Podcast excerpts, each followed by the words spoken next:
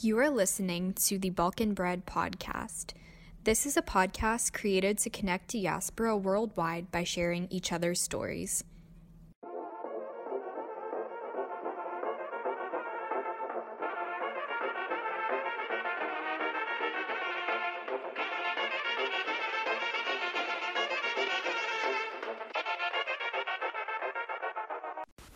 Hi guys, and welcome to another episode of the Balkan Bread Podcast. My name's Amina, and thank you guys so much for being here.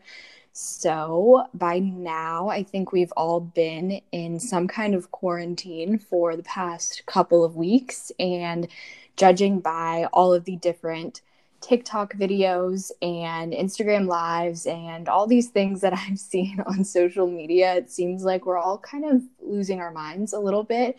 So I'm really excited to sit down and record this episode just to give you guys obviously something to listen to and just to kind of get your mind off the whole situation, because I know there's so much going on in the world right now, and I don't want to be insensitive to the topic, but I think since I have this platform, I might as well go ahead and take advantage of it and bring these stories to light for you guys. So before we get into the podcast episode, just a couple of announcements. With everything that's been going on, we are having to postpone our New York City pop-up shop, which I was really excited about, but it's just not going to happen. It was supposed to happen in April, but I'm thinking to just do it in the fall time once everything kind of settles down. So just stay tuned for more info on that. I know quite a few of you in New York were very excited about it, but that's okay. Um, I think the next couple months are going to go by fast, so that shouldn't be too much of a problem. And then also this week, we'll be doing another joint giveaway, which is super exciting. So with two other Balkan businesses, those are all of the announcements. Now we're going to get into today's episode. So I have one of my Bosnian friends who also lives here in Atlanta with me. Her name is Sabina, and she spent the past few months living abroad in Spain, which I think is the coolest thing ever. I've never been to Spain, but it's definitely one of those countries that's on my list. And recently, she actually had to cut her teaching program and everything short just because of what was going on with COVID. So we can kind of talk about that, because I know it was a very kind of scary experience. Okay, so I was in Spain. I got there for New Year's, and then uh, Two, so I've been home in quarantine for two weeks now. So three weeks ago is when things started getting a little bit worse. My sister, actually that week, my sister actually came to Spain during her spring break, and my mom was supposed to come for that weekend, but she did not come because at that point it was just bad, and nobody, we were all just freaking out about everything and trying to figure out what's going to happen next. So my sister did come on Sunday. So Monday night we were out in the city, and at this point there was less people outside a little bit. Um, but we heard on the news that the schools were going to be closing down, but nothing was official from um, the government yet. And so at this point my group chat is blowing up and everybody's trying to figure out what's going to happen. Tuesday, we show up at school, and they tell us um, that they still don't have an official word because it's just the media talking about this, and that's what they said on the news. That's all we had. So Tuesday, everybody, like from my program and other people who are who are also part of different programs, um, everybody had a meeting that day, which they they didn't they didn't know anything official. They just said schools will be closing Wednesday. And so everybody's mind is like, what the heck is about to happen? Like, what what's going on? Like, nobody knows what's going on. And the fact that there was no official word yet was just crazy. So every day that week was like waking up like in a nightmare. Um, 'cause every day we got bad news, whether we woke up to it or it happened during the day, and it just continued to get worse. And my mom is freaking out because my sister is also with me in Spain and trying to figure out what's going on. And she was telling me, am I going to come home? And I wasn't sure mm-hmm. like Tuesday or Wednesday. But like by Thursday morning, I was like, I need to get out of here before things really get worse. People too probably didn't realize, because I know here people didn't realize like the um how do you even pronounce that word? People didn't realize how severe the, the severity. Yeah, exactly. Yeah. Thank you. The severity of the situation, and I think that's why, you know, you were probably thinking, well, maybe it's not too too bad to the point where I don't want to have to cut my program short and like come back home, but eventually you just have to make that decision. Thursday, I knew for sure that I wanted to go home because things just kept getting worse and worse with the government and people freaking out. But Spain, they were taking it more seriously, the people, because every day there was less people outside. And by Friday, Friday, I was really freaking out. And then Saturday, um, Friday night and Saturday, I was packing. I packed up my stuff. It was three a.m.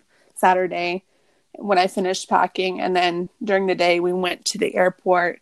But during that time, I was freaking out trying to switch my ticket home. But you can't get a hold of anybody in the airlines, people in the airport. Mm-hmm. Nobody was there. Flights were being canceled. The flight that I did buy for Monday, I found out that the lockdown was starting at eight a.m. Monday. My flight was at noon, so I was freaking out about that. So I bought two separate tickets, like one ways home, which like at this point, I don't like we spent so much money just trying to get me home that I didn't care about how much money mm-hmm. was spent. We'll get the refund yeah. after, you know, it was just insane. And I spent the night or we spent the night at the airport Saturday, like three p.m. and our flight was at nine a.m. the next morning.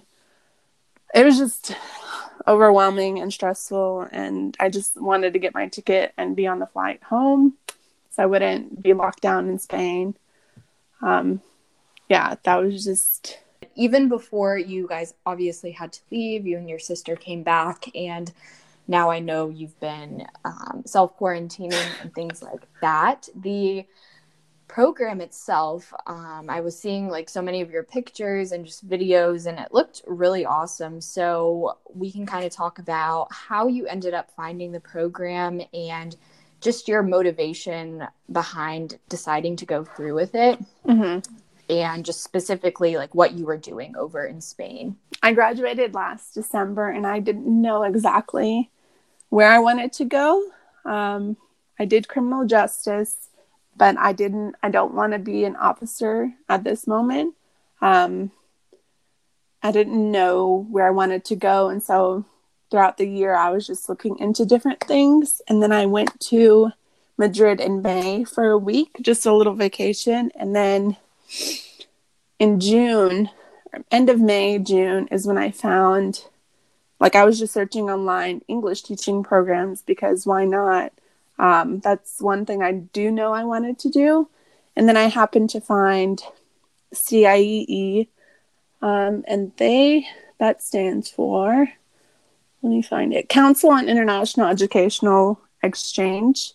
Um, it's a nonprofit that just, it facilitates international exchange and travel between people to advance global peace through experiences that bridge different cultures and teach intercultural skills. Pretty much they help you get to, they have many different foreign countries and they have short-term programs and a longer term.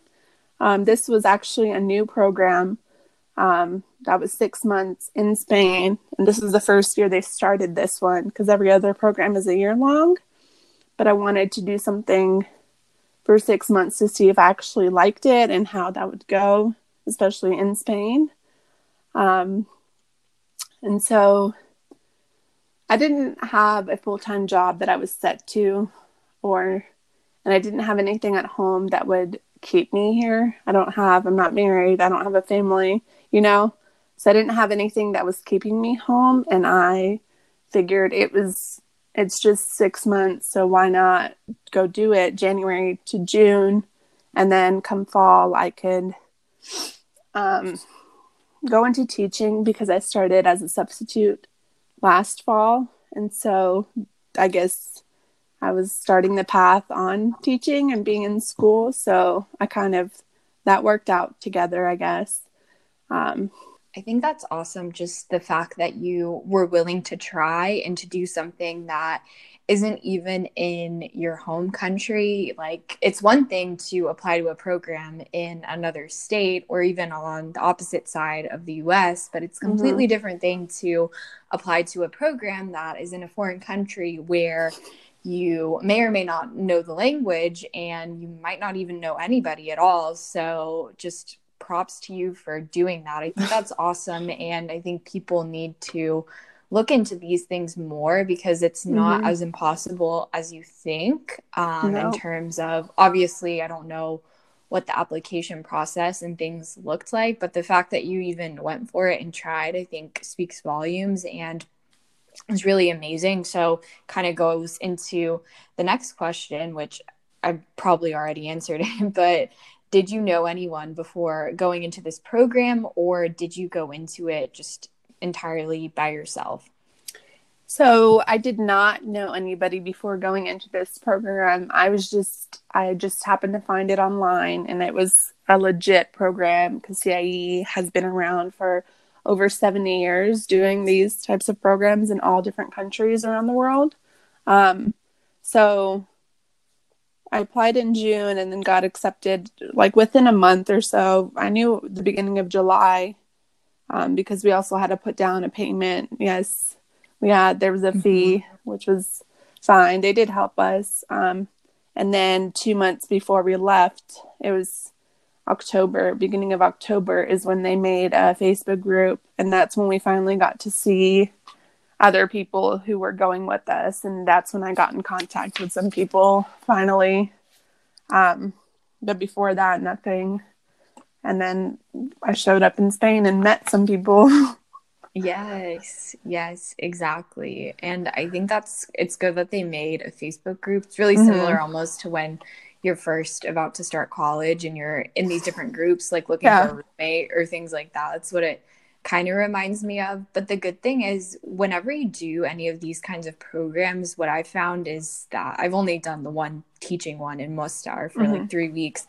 But anybody that's applying to it is probably going to be someone who is willing to step outside of their comfort zone and like try new things, and they have no problem mm-hmm. talking to new people. And I'm not saying every single person is going to be like this, but mm-hmm. in general, like most of the people are like that, which makes it so much easier just to have these conversations and mm. make plans, get together, especially once you're already over there, which definitely helps with the whole just kind of assimilating into a different culture and getting used to a totally different lifestyle than you would here. So mm-hmm. like here you have your car and you're probably driving your car, unless you live in New York or something, um, other city like that, you're probably driving your car back and forth all the time. So just taking even that part out and walking everywhere, that's always something that is so different every time mm-hmm. I go back home during the summer. It's like, oh my gosh, like how much I would just rely on my car for certain things when I can just walk to a bunch of places. Mm-hmm. So you mentioned earlier that you kind of went back and forth between Madrid and a village that was about an hour away from Madrid. So mm-hmm. what were some of the differences? Like, did you find that you liked living in the bigger city a little bit better versus being out in the countryside? Um, so I've never been a city person, as I've lived in the suburbs my whole life. I do like the city, but even just the one month living in the city, it was fun. Um, but my commute was two hours one way. So that was four hours a day commuting, but I was only teaching for four hours a day. So, and then sometimes our classes would be canceled. And the thing about Spain is they don't let you know anything beforehand. So I would show up to school, I would go to my class or sit in the teacher's lounge. And that's where all the professors would talk, and they would kind of let us know what they were doing in class that day. And we would literally find out like one minute or the minute of what we were doing in that class, or if it was canceled, or I would go to the class and show up and it'd be canceled. So I had no idea for most of the classes. Um, but for a couple, there was one professor who would text me daily, and she was really sweet, and she told me what she wanted me to do the next day. But everybody else, I was with like, I think six professors, five or six total, um, that I've worked with. One, two, five, I think. Mm-hmm. Five or six, it doesn't matter.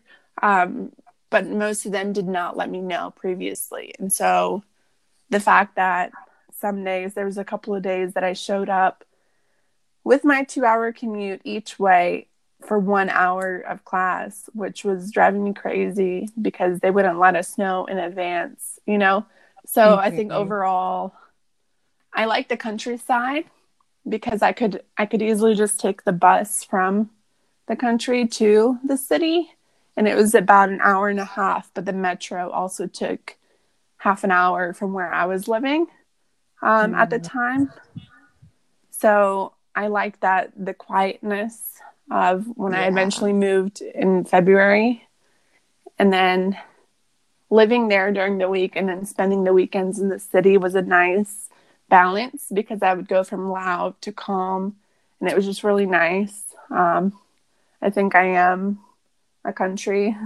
I like living in the country better than the city, but I do, there is benefits. I mean, there's pros and cons to each, but I did like living in the city and being able to just walk across the bridge in the apartment that I lived in to the grocery store and bring, um, I don't know what they're called, those little like strollers that you can put your food in because buggies? You don't, yeah, like a little buggy, oh, I guess. This is, this is probably, I, I heard recently, I saw like, or I kept seeing these memes where is it buggy or is it shopping cart? And I've always called it a buggy. buggy. And I think it's just because we live in Georgia. I yeah. don't know. It's but, a Southern thing. Yeah, exactly. Exactly.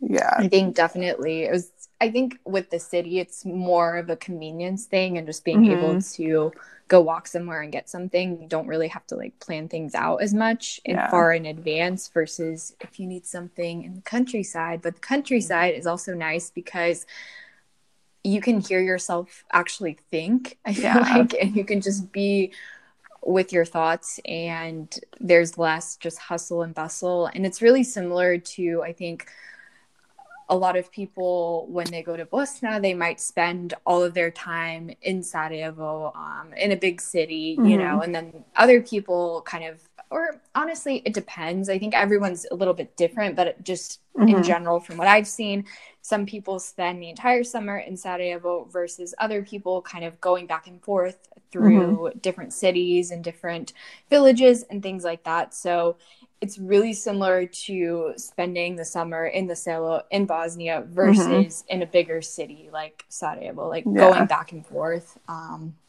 but I think that's that's really nice. And just in general, in Europe, everything is a lot slower pace, even yeah. though you do have those big cities. And I know you mentioned earlier that people are very just chill and almost to a point lazy, and no one is ever in a rush to get anything done. And I mm-hmm. think that's very similar in our culture. I'm yeah. reading my notes and I wrote literally one hundred percent Balkan people, like, because yeah, that's definitely just how it is with certain things, even if it's like paperwork or, you know, things that you have to go to like the opština for. They're never in a rush to mm-hmm. get any of that stuff done for you. So, and then obviously the classes you were saying starting late and no one even like alerting you that, you know, they were going to be canceled. And oh, yeah. that is frustrating, especially with, I didn't realize it was that long of a commute too. That can be really um, frustrating. But anyway, just other differences between Spain and the U S that you'd like to mention. Um, so living in the suburbs, I drive everywhere, which is fine, but I did like in the city, I liked being able to just go out of my apartment, and where I got lucky finding the apartment that I found with three other roommates because the metro stop was right in front of my apartment, and the grocery store, which was pretty big, was mm-hmm. across the street. And so I could just hop on the metro and then get to the city within like fifteen minutes, um, to the city center, I mean. Um, and so I liked being able to just go outside whenever I needed to. There's a park nearby, and I love watching sunsets.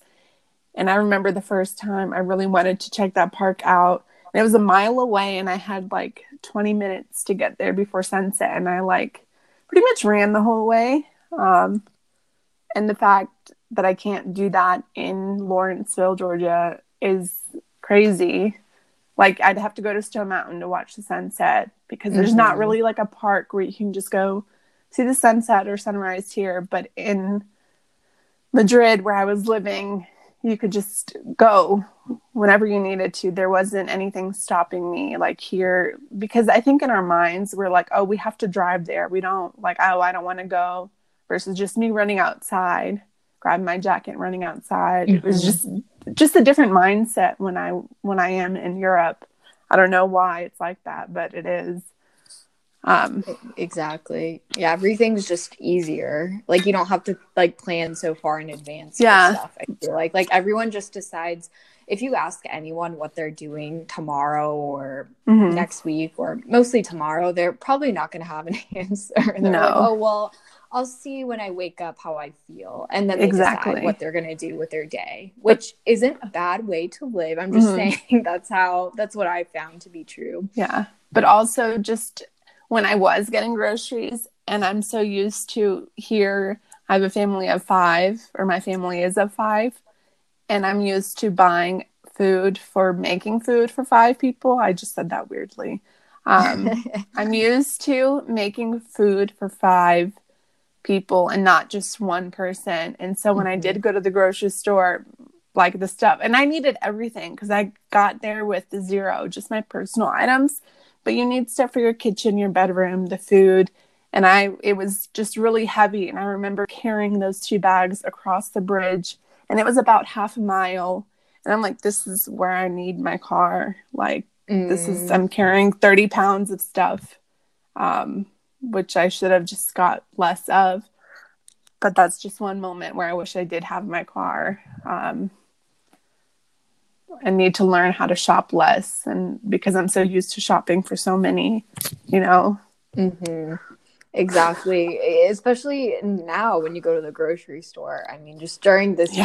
time, and I'm trying not to, because I've been sent to the store um, like twice, I think. We go like once a week now because of what's happening. Mm-hmm. And I go by myself, but I'm buying for me, my mom, and my brother. So there's three of us. Mm-hmm. And I'm trying not to buy like too, too much food, but it's so different when you're just at home eating and you're not even going out to yeah. eat or grabbing something. So it's like, we were talking and I'm like, I've never had this much food in my fridge before. Like, it's never been yeah.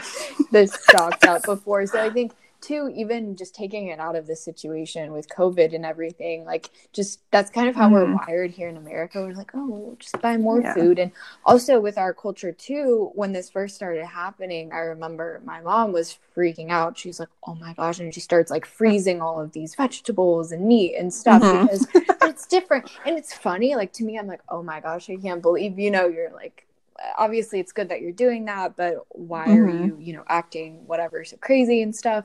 But you also have to think about what they went through. And I know this is something me and you were like yeah. emailing back and forth about. And it's like, you know, even you leaving Spain, it's like you had time to pack up your stuff and kind of get everything situated to, you know, some extent mm-hmm. and come back home. But for our parents, it was very different. And it's like, they know what it's like to actually be hungry and not have food. So it's only natural for them to have that instinct where, mm-hmm. you know, they're stocking up on food during this time. And so going back to your point about like carrying the groceries and, you know, buying so many, that's just, I would have probably done the same thing and then regretted it. But yeah. it's like, oh, I need this, or, oh, well, I'm only in this country once, I might as well just, you know, buy mm-hmm. this and try it and stuff like that. But yeah, yeah, not having a car definitely does make a difference for sure. It kind of reminds you like things sometimes that you, yeah yeah as as cheesy as it is, it's like things that you take for granted and then you don't really know what you have until you oh, don't definitely. have it. Mm-hmm. So, um yeah I think those are good differences and just good kind of compare and contrast for people who haven't been to Spain. So moving yeah. on to just going back to your experience, um with being, and I keep messing this word up, but auxiliar, I think I'm saying it right, auxiliar, guys. or are, auxiliar. Auxiliar, uh-huh. So fancy. Um, so how did you deal with the language barrier, and just how are you treated in general? Because you're essentially like a, kind of an English assistant in a way. Yeah, exactly. So a lot of that word sounds so fancy, but really I would just say an English assistant. Before I went to Spain, I did not know any Spanish. I didn't take any classes. I thought about it and I thought I was going to, but, you know, life happened and I didn't. Um, and so I know basics in Spain, but the difference between, there's a difference in the language in Spain and in Mexico. So I was, that made me kind of more anxious and afraid to speak it, because the slightly differences in the, I don't know, what, what is it, what's it called? The proper way of? Yeah, just like the proper yeah, Spanish, like I guess. Accents or slang versus, yeah. yeah, exactly.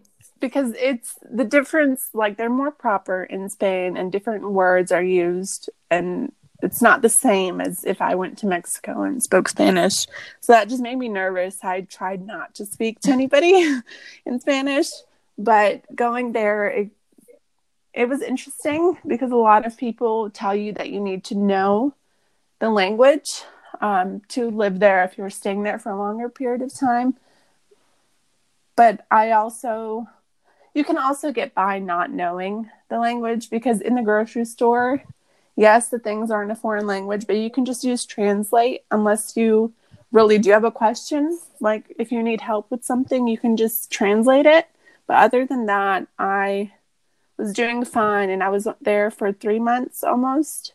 And I didn't, or I still hadn't learned like a lot of Spanish to be able to speak it, which is something that people think like, hey, you should learn it because you need it. But for me, I didn't really need it because I found everything on my own, luckily. So the first day, I didn't know where I was going or what I was doing, and nobody was there to help me. And so there, there's the whole metro system and then the whole bus system, which was downstairs, kind of separate from the metro. And when I got on the bus, I didn't know any Spanish, and I had to buy a ticket because I didn't have my like student metro card, which I was getting that weekend. And so I had to ask him for a ticket, like to pay for my ticket to go out to the village. And I didn't know. And I had translate translator pulled up and it didn't translate properly. And so they were confused. I was confused. And I'm like, I just need to go to this city. And they were trying to ask me, like, I guess, do I need to go to that town? Which was yes, but I didn't know exactly. Somebody was trying to help us. And it was just complicated, and I was so nervous, but in the end they were just like, okay, because I just pointed to the city again and I'm like, I need to go here, and they just kind of, you know, let me on, and I just gave them the five euros it was for the trip. And it was just, that was the one time that I was like freaking out about not knowing the language. But everything else, um you can get by um most of the time. In the city center, there are some people that know English and you can just kind of figure it out. But the thing is, a lot of people are nice about things. And even if you don't know the language, you kind of just figure it out with the person. Mm-hmm. So there's really, I think a lot of people freak out about not knowing the language. But in reality, if you're in a good country, it also depends on the country. The people will be nice and work with you, you know? Mm-hmm. A lot, I think people freak out sometimes, but I think in the end, like from my experience, everything was great and everybody was really nice to me. Um, but in school was a different kind of story. I didn't have any discrimination against me, but other auxiliars had told me that the teachers and people in Spain don't like, I don't know how to word it, like they don't like our mm-hmm. position, or they see us almost, yeah, not necessarily as like a threat, but it's like you're coming into their country and obviously you're there to help them a little bit, but at the same time it's mm-hmm. like, oh hey, like this is my classroom, like I don't want you to, you know, be super involved. I guess that's a way to put it. Mm-hmm. Yeah, exactly. Because we were paid almost what the normal teacher salary is. And so people saw us as a threat. Like, we come in and we're working half of what they are, but get paid almost the same, which they kind of disliked. And then they wouldn't take us. They wouldn't use us to um, maximum capacity. Like, there was so much more we could have been doing. Um, for example, my friend, she went to Harvard, graduated from Harvard, and she um, decided to go teach English for a year, like a break. And with the one history class that she had, it was an older professor, but he had her just read um, the the history book to the students. And she had a conversation with him, and he just pretty much told her, like, no, you're going to read what I want you to read. Like, you don't have to do anything else. But the fact that she had graduated from Harvard and has so much education, she's very intelligent too. Like, that's all he wanted her to do, which is kind of mm-hmm. like, like what? So the difference between the U S and a foreign country is just, it's just mm-hmm. different going to them, because they don't see the importance of our education like a lot of people do here in the States, right. You know?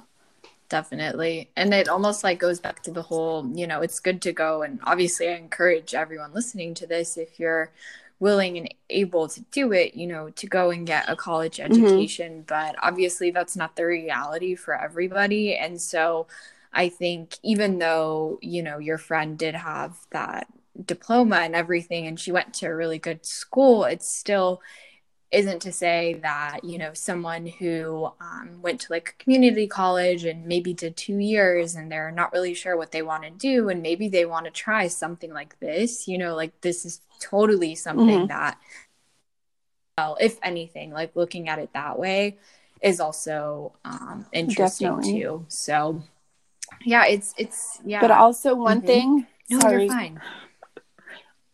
For my program, I wanted to say that I was surprised when we showed up for orientation, which we all stayed at one hotel, um, all one hundred forty something of us, and we had orientation for four days. And you got to, of course, see who, all the people that came.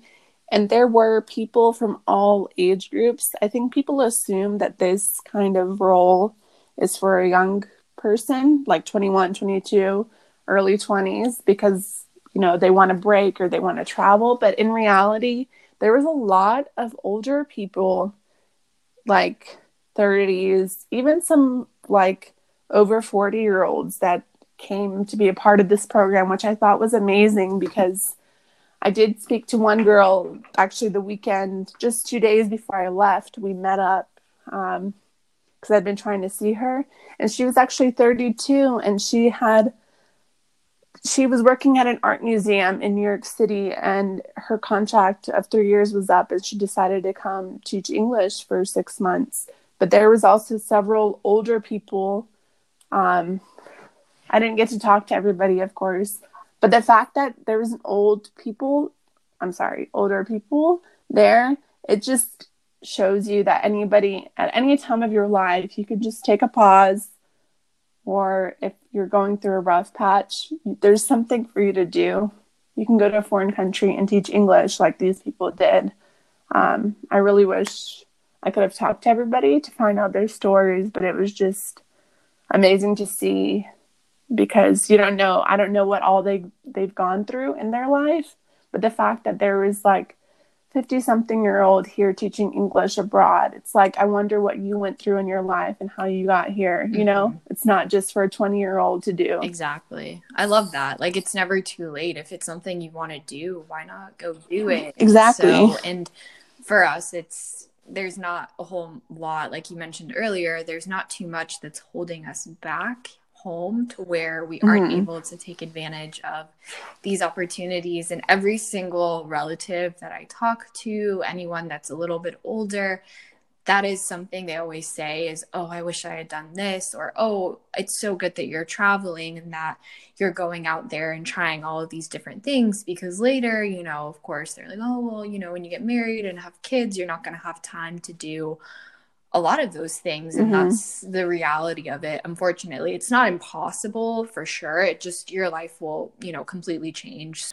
So while you were in Spain, and really when you're anywhere in Europe, it gives you the opportunity to travel to all these different countries, especially with all these different budget airlines and mm-hmm. things like that. So do you, did you find that you traveled a lot more since or while you were living in Spain? So I did have trips planned for the future, but life kind of took its course, right, and of course. I can't. I had to cancel all of my upcoming trips. I did get to travel to Granada, which is in so- southern Spain, um, which was really beautiful. It kind of reminded me of like Sarajevo. They had a lot of the cultural, you know, like little shops, like at mm-hmm. Basharshia. You know, it looked exactly like that. And like there's one street that was exactly the same, which I loved. Um, so I did get to go there for a weekend. But because January was so filled with me getting used to Spain and waiting for my first paycheck and all that stuff, I didn't get to travel much. And then February, I did have my Granada trip. And then March is when everything kind of started mm-hmm. with this virus. Um, I was supposed to go to Switzerland last weekend, and I was so upset. But, you know, it's okay. Um, but I did the flights, the trips that I did have. Um, I had a trip to Switzerland, to Geneva. I was going to go to Germany to see my cousin there. And I bought it. The flight was for Frankfurt, and then Barcelona, Morocco, and then Belgium. And all of those flights, except Germany, I found were for like forty euros, which is almost the same as U S dollars, maybe just a couple bucks different. Um, and they were round trips, which is amazing. And so I really wanted this opportunity to go travel in Europe, but that wasn't going to happen this year, I guess. I've already booked my ticket for um, like the Bosnian conference in L A, but I'm mm-hmm. still getting these price alerts. And it's so funny because I'll send it in our group, um, our group message. And it's like, your flight to Los Angeles went down to sixty-two dollars. Would you like to book what? Now? And I was thinking like, oh my gosh, like seriously, just because, um, yeah, you should come to the conference since it's so cheap right now. But, Since I'm um, back home, unfortunately, now yeah, I can show up. I know, I know, but um, it's going to be great. But anyway, it's just funny how all these flights now are so freaking cheap just because yeah. of what's been going on. But yeah, I think using Ryanair, EasyJet, there's another one that I used when I was flying from Newcastle to Dubrovnik that my cousin told me about. It's called Jet two, I think. I think it's a U K thing. I, I had no idea what it was. He told me about mm-hmm. it, and they had um, a round trip, and I just bought a one-way ticket, just how my trip ended up working mm-hmm. for, gosh, it was not a lot. Like U S dollars, I think it was under one hundred U S dollars, which wow. is really yeah. good, um, especially because Newcastle isn't really like one of those main hub airports to where you would mm-hmm. find a lot of like Ryanair flights and stuff. And those are really great. The only thing with the budget airlines that I guess you have to be careful with is just making sure that you have the right um, luggage size. So mm-hmm. you could pay extra for like if you're checking a bag or whatever. But sometimes mm-hmm. I feel like when you look at that, it's even more than the ticket itself, or it's like it is, yeah. So the ticket, so it's not really worth it. So I would say if you are traveling in between these different countries, and if you kind of have this like home base, you can just have another like smaller suitcase or smaller bag that you can take with you, and then it's mm-hmm. a lot easier to go back and forth between these different countries versus like bringing all of your stuff with you is just mm-hmm. it would just be too much of a pain. Exactly, so. I agree. Yeah. So just overall, because I know traveling is something that is really special for a lot of us listening to this podcast, because from a young age, we've all been accustomed to going to the airport and having these long car rides and long airplane rides and just going places where, you know, most people that are our age now haven't really been outside of their home country this many times. And mm-hmm. while a lot of times we tend to I guess, complain about it, or, oh my gosh, we have family, but they're all the way across the world. And yeah. sometimes I'll even find myself getting, you know, jealous about people. It's like, oh yeah, I just drove down to Florida to like go see my family, and they'll complain about like a four hour car ride or something to Jacksonville. And I'm just mm-hmm. like, oh, you know, that, that must be nice. It's yeah, like I have right? to travel like twenty-four hours to see my family and things like that. But mm-hmm. anyway, it's definitely like a blessing and a curse, but it's awesome. And it's definitely made me step out of my comfort zone a lot more, because if you don't step out of your comfort zone, then you don't really know what you're missing and what's out there. So just exactly. overall, even though your experience was cut short and everything, what did you learn about life? Because I think you learn a lot about life when you're traveling, and you learn a lot about yourself. Definitely. Um, so I had never, or I still live at home with my family, and me traveling abroad meant that I had to go through the whole process of finding an apartment. And I got really lucky. Um, there's several different apps that you can use, but you never know with people. And then there's a whole contract thing and everything else involved. Um, but luckily I found a really nice guy who was the head of the apartment, and then three girl roommates. Um, so that was, that was quick and easy. Before the end of, um, I moved in at the beginning of January. So right after orientation, like I found my apartment that quickly, um, which I was very fortunate to, but a, a lot of other people didn't move in until February. And then some people I know didn't find their apartment. So just the fact that I got lucky, and just the whole process, I learned what I need to know um, when searching for an apartment, like having a contract, de- dealing with people, because there's a lot of nasty stories that we've seen from other groups. Um, 'cause on Facebook, there's a whole like Spain auxiliar group, and just horrible stories of people dealing with landlords and stuff. Um, so definitely learned what to look for in an apartment, and just how to live with different people. Um, they were a bit messy, and I like things kind of clean and neat. And so it's just having to communicate like, hey, mm-hmm. like, can you please clean up after yourself in the kitchen? Because I'm not your mama. Like, I'm not going to clean up after you, you know, just the little things of living with foreign people and not just your siblings and you bickering every day. Um, but also the comfort zone that you were talking about. This, I had no idea. I still don't know exactly where I'm going in life, but I did step out of my comfort zone and just decided to go to Spain for a short amount of time, because it's something that I did want to do. And I don't, I think if you don't try to do what you want to do, how will you know, um, if it'll work out for you or not? And I think a lot of people will just are afraid to maybe step out. But I think if you're listening right now, whatever you want to do, whatever your dream is, try it and see where it takes you. And if it doesn't work out, it doesn't work out. At least you tried. Um, and so you won't have that regret later on in life. Um, but also taking chances on people um, is something that I did do more. I think that's my personality in general, but we did have a, we do have a group chat. And for the first few weeks, I would text in our group chat, like, hey, I'm going to sunset at this park. Whoever wants to come can come. And a few times I went a few times and twice, I think somebody new showed up, and I just talked to them, you know, getting to know different people, even if we're the complete opposite, you know? Um, but I think that's just my personality in general. Not everybody can just talk to random people, but it's interesting because I also met somebody who's an actor. He did like a few little films, and then we got coffee one day and was telling me about just how life was like for him, uh, being an actor and kind of separating reality from your whatever you're filming. And just, you never know who you're going to meet if you don't go out and try, um, and just talk to people, you know? Exactly, because we're all, I mean, as we're listening to this podcast, mm-hmm.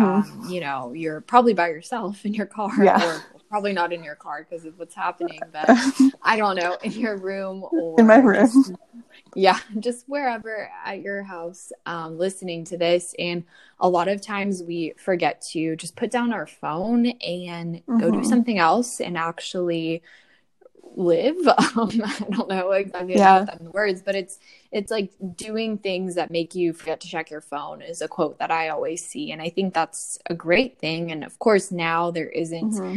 too, too much that you can do, um, unfortunately. But at the same time, there are things like you can go outside and take a walk. You know, we're limited, obviously, but there are definitely mm-hmm. ways you can actually read a book, as, you know, crazy yeah. as that sounds. You can do that. And just really taking the time to slow down and appreciate it. And I love one of the things that you said earlier about how if you don't try, then you're never going to know. And even if you fail, then who cares? Like, try something else. I think that's something that I've always tried to really preach mm-hmm. on these podcast episodes is it's, you know, no matter who you are, what you're doing in life right now, as you're listening to this, if there's something that you really want to do, and no matter what other people are saying about it, you should go out there and do it and just try it. Exactly. And you know what, even if you crash and burn, that's okay, because no one else around you probably would have taken that initiative. So the fact that you even did that is amazing. So mm-hmm. fear is the one thing thing that is going to hold people back from trying different things, whether that's starting your own business or deciding to participate in a program like this in a different country. Mm-hmm. It's people are so fearful and they don't give themselves enough credit, and they don't, mm-hmm. you're not giving yourself enough grace. Like, the fact that you even went through all of this is amazing. And yeah, maybe it didn't really turn out exactly how you had hoped because of things that were beyond your control. That's the thing. Like, you couldn't control mm-hmm. what was going on in the world, and you shouldn't. It's normal to get upset about it, of course. Like, everyone's bummed out. It's affected your travel plans and things oh, like yeah. that. But it's something that is so beyond your control. So it's, why are you giving power to that? Like, why are you, mm-hmm. you know, making it such, um, like, almost getting mad at yourself, even though it's literally has, you could have done nothing about it. Um, yeah. that kind of thing. So it's funny. Um, it's funny because before I left for Spain, I was asking myself, like, why am I doing this? Why am I leaving my family for six months? I don't know what the world is going to come to in the future, what's going to happen next. Um, and so I was kind of like hesitant on leaving, but then I still ended up going because, you know, life takes its course with whatever decision you make. And even if it's not the best, like, something is going to happen for you to end up on a different course. Again, just like this virus happened, I ended up coming home earlier because of the situation. But it's like, if you, I think you need to listen to your intuition and your gut and kind of go, go with what you think is best for you at the time, and remember why you're doing what you're doing, or what you want to do, and at least try it. But life can always, life leads you back to where you're supposed to be, I guess. Mm-hmm. Everything happens for a reason. So I'm back home for a reason. And, you know, yeah, and who knows if you'll, later on this year, you, I don't mm-hmm. know what they'll do with the program. Um, I'm assuming that it's just kind of put on hold or like canceled or something, but who knows, maybe mm-hmm. you'll do another program or go to a different yeah. country, or even do like more teaching programs here mm-hmm. at home, um, you know, but at least you got that experience, and at least you have those yeah. memories to keep with you. I think that's one of the most important things. Just and the people yeah. I met. Yeah. Like, it's so cool how you make different connections, and it's people that you can go visit. Like, you would never anywhere, you know, else, whatever program you're doing, mm-hmm. it's like, oh, you meet someone from Switzerland or from Austria or whatever, and mm-hmm. you form some kind of relationship, and then they say, oh yeah, well, whenever you're in Austria, like, let me know, you can come stay with me, or we should get mm-hmm. a coffee or something. And it's like, if you had never done that experience, you would never be able to go out there and mm-hmm. do those things and have a reason or an excuse to go to different countries, like even from just yeah. doing Balkan Bread, there's so many people that are like, oh my gosh, I just saw you were in this city, or oh, you were in, you know, San Francisco, like let me know when you're coming back next time, like you could just mm-hmm. stay with me or whatever. So I think it's it's awesome how it just connects you with so many different people. It's funny because one of the girls, there's three girls that we kind of like formed a little group, and we've seen each other um more often. Um, one of the girls lives in Texas where I was born. So it's funny how life guides you where you're supposed to be and the people you meet. Like everything is for a reason. And so we have become good friends so far. And it's funny because she lives in the city where I was born. Mm-hmm. So now I can go visit them. One's in Texas, the other's in Arizona, and then the other oh, one's in California. Arizona. So it's funny. Yeah. Yeah, that's cool. Are they in Phoenix? It's just or? amazing. Um, I think she's close. Is Tuscan close to Arizona? I don't know. Tucson. Yeah. Tucson. No, sorry. There's, there's no, all my all my Arizona people are gonna listen. There, there's not there's not a whole lot in Tucson, I will say, from what I've heard. But um, no, that's that's cool. And then wait, I didn't know you were born in Texas though. That's so cool. Yeah. Very cool. Dallas or Austin or no, Arlington. Houston. Arlington. Oh, interesting. Mm-hmm. Okay, very cool. That's crazy how she was from the same city. Yeah, she lives there. I think that's just insane. Yeah, it's awesome. It's really cool. Mm-hmm. Um, I guess the only other really question I had on here, which I feel like we kind of talked about it, but I mean, we could give some advice to this. Um, so, you know, you are going to this foreign country, and even though you do have people that you're rooming with, going to school with, things like that, you know, there are instances where you might be alone and you might have to go do something alone. Mm-hmm. And just taking precaution as a female traveler, like I would never want this to stop anyone from going out there and traveling, but just mm-hmm. it's something that I've had to deal with too. Just any woman, honestly, if you're trying to do some kind of solo trip, people are immediately going to ask you, well, is it safe? Are you going to be okay? Mm-hmm. You're going to get pickpocketed, like all kinds of things. So did you feel mm-hmm. safe while you were in Madrid or in, you know, the other village that you um, were going back and forth in between, and just kind of what kind mm-hmm. of, I guess, advice would you have anyone that's traveling alone? So first of all, I think it's kind of obvious, but research the country and city that you want to travel to. Mm-hmm. Um, but also there's, I don't know if you're part of it, the Girls Love Travel group on Facebook yes. is really amazing. It's awesome. Oh my gosh, I love it. Yes. um, there's so many amazing things people have been to and stories, which is very useful because I want to travel to those places someday. But for me in Madrid, I did visit there last year, which was great, and I got to get a feeling of the city, which I really liked. But also, Madrid is a very safe city. There's the crime rate, the crime rate is actually lower than Atlanta, so that was another pro to convince my parents to let me go. Oh my gosh! Um, but just being there, it of course I had to walk alone sometimes, but even with friends, there. The main thing in Madrid is pickpocketers. Okay. They get a lot of people and it's daily, and that's their highest crime rate. Um, but luckily I kept my phone like inside my jacket pocket because it was winter. Mm-hmm.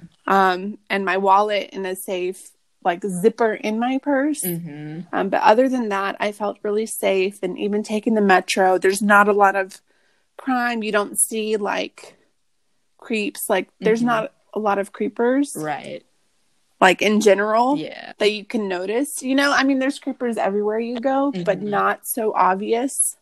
And there's not things that you would see like harassment, I guess, on the street versus in Atlanta or like bigger cities here in the States. You you could obviously see it any day of the week. Mm-hmm. Um,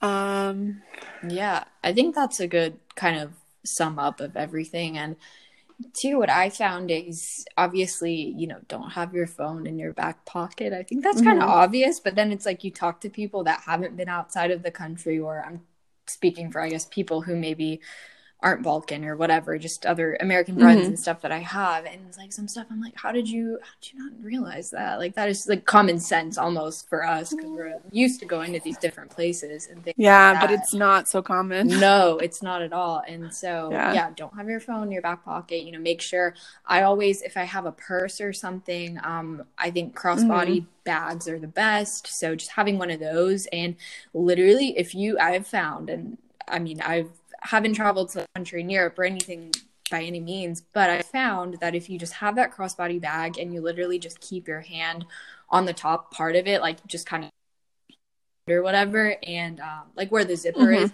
nobody will come up to you or try to do anything.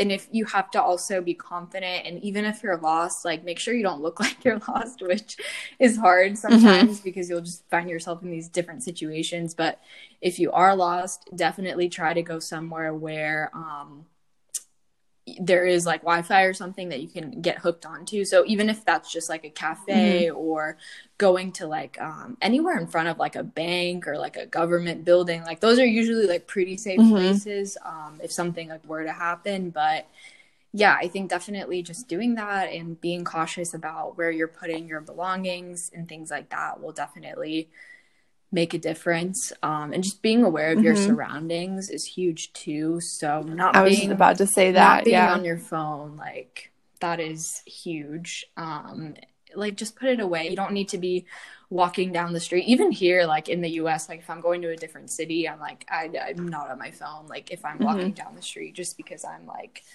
you know, you, you're not, mm-hmm. it's different. Maybe if I'm in, a, I mean, you should still be cautious in your home city and everything, like even here in Atlanta, but mm-hmm. if I go somewhere else, I already know that I have a disadvantage on me. Like I don't know this city, so I have to be yeah. extra careful.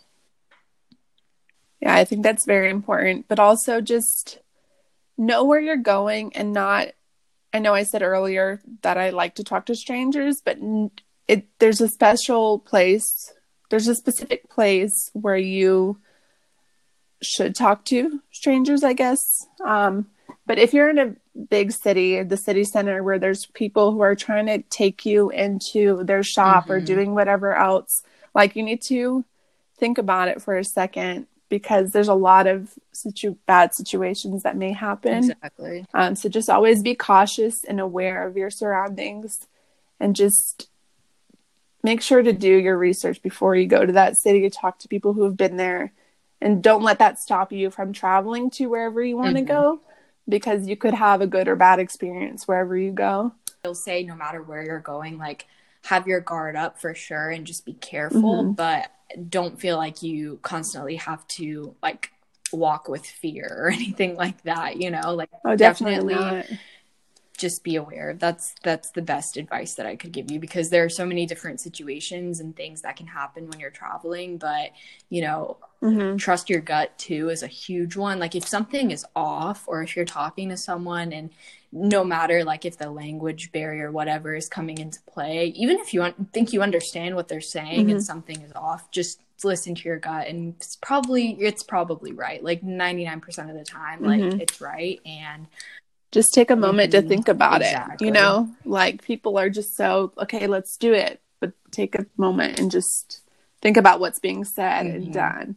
Like, does it sound okay? Exactly. You know? Exactly. So no, I think, I think those are great pieces of advice. And um, it was really cool just hearing about your experience with living there and getting used to it and just taking this big leap outside of your comfort zone and also mm-hmm. anyone that's interested and, you know, is maybe feeling lost or feeling like they might want to try something new and just kind of see where it goes. I think this is one of those really cool opportunities um, that's out there mm-hmm. that you can do. So do you have any just final pieces of advice or um, just anything else that you'd like to add?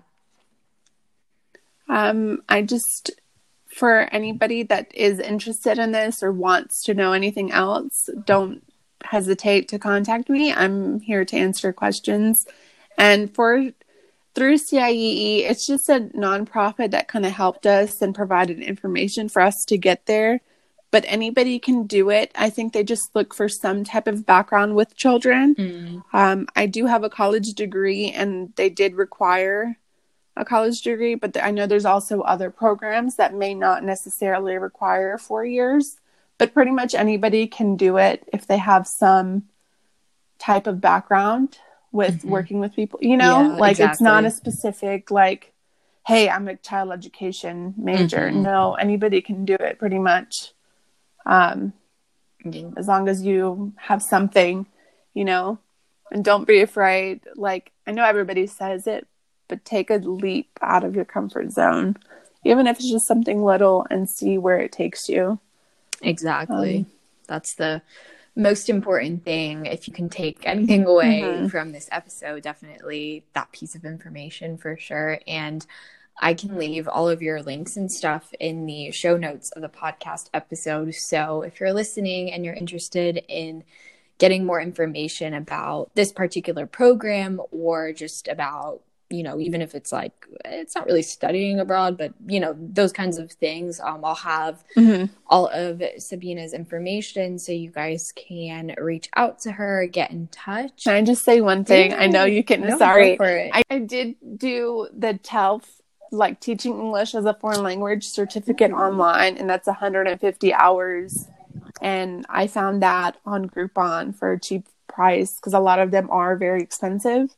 But then one day I happened to be on Groupon, and it was like fifty bucks, and, and it was through an accredited site, and it got me, mm-hmm. you know, I was able to use that and go teach abroad. That's awesome. That's really cool. That's good to know. That's, I just wanted to add yeah, that. Yeah, no, that, that's valuable, especially even if you're trying to teach English online, and then eventually like mm-hmm. having that goal in mind of teaching in another country is awesome. So mm-hmm. very cool. Well, thank you yeah. again so much. And for everyone else listening, if you're interested in being on an upcoming episode, or if you'd like to nominate someone with a really unique story for this podcast, definitely send an email over to hello at balkanbread dot com with your story, your contact information. I'm always looking for just really cool stories to feature on here. So with that being said, I hope you guys enjoyed this podcast episode. If you did, if you made it this far, definitely take a screenshot of you listening to the podcast, post it on your Instagram story, and be sure to tag us at Balkan Bread on Instagram so we can see everyone that's listening. So anyway, thank you guys again so much, and we will talk to you guys on the next episode. Bye, guys.